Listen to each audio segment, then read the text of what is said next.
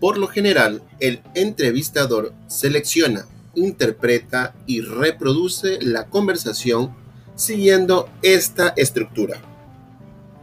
Título. Debe ser atractivo. Entradilla.